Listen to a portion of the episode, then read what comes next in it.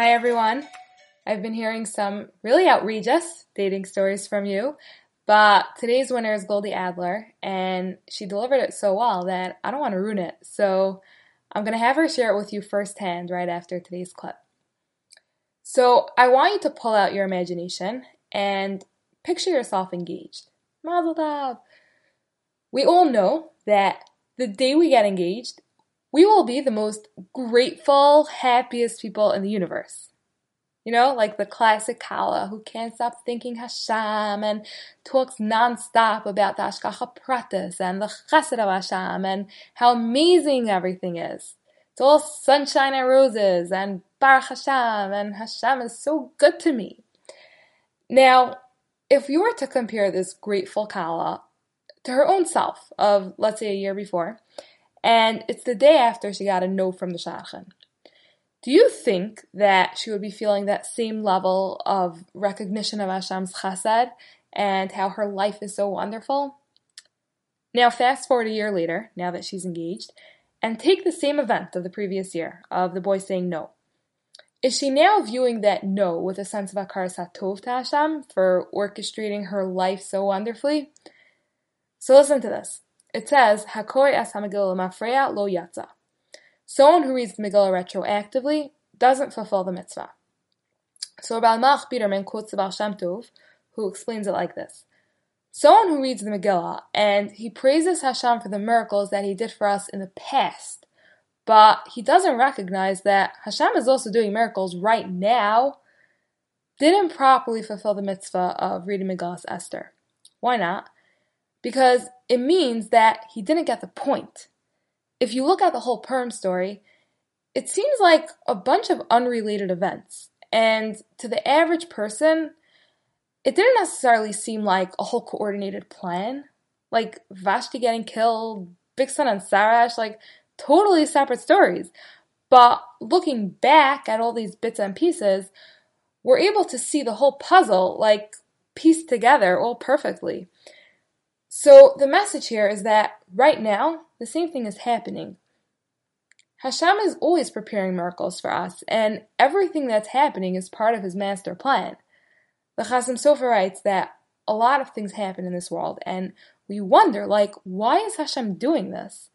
But years later, we look back, and we understand that everything had a purpose. Even things that seemed insignificant, we discover years later that something very good came from it.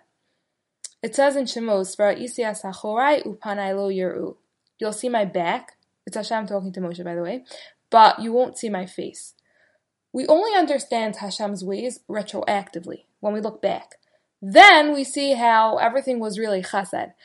But while it's happening, we don't always understand why Hashem is doing it. So here's the thing, it's very easy to praise Hashem when all the pieces fall into place. But you know what our job is? Our job is to believe in Hashem even before the puzzle is completed.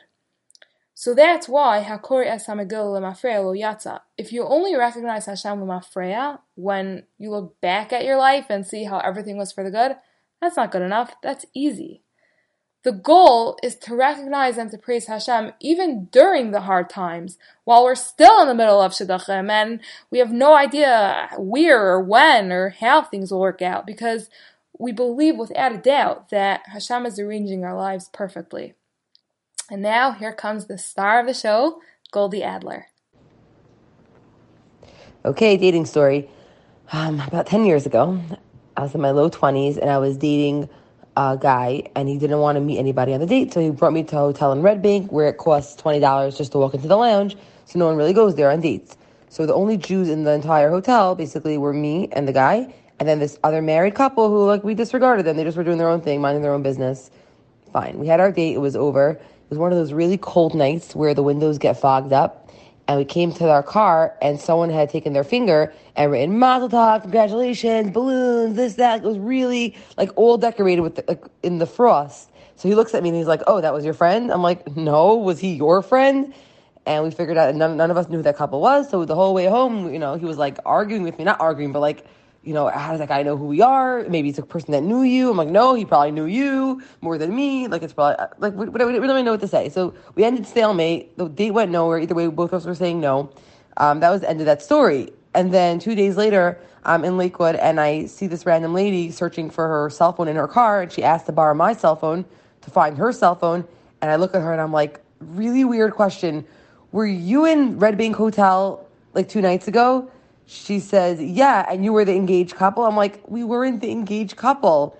So she said, so basically, we don't know if the reason that they decorated our car was because they saw my ring, which from far might look like a diamond ring because it has four teeny diamonds in one square, and they, they they based it off the fact that my ring looks like a diamond ring, or because I was wearing a ring on my left hand, and usually I know most girls only wear a ring on their right hand, not on their left hand. I don't know. I never knew these type of rules, but from then on, I learned the rule to only wear one ring on my right hand only.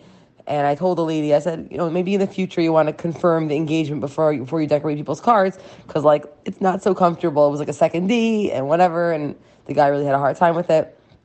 And, yeah, that's my story.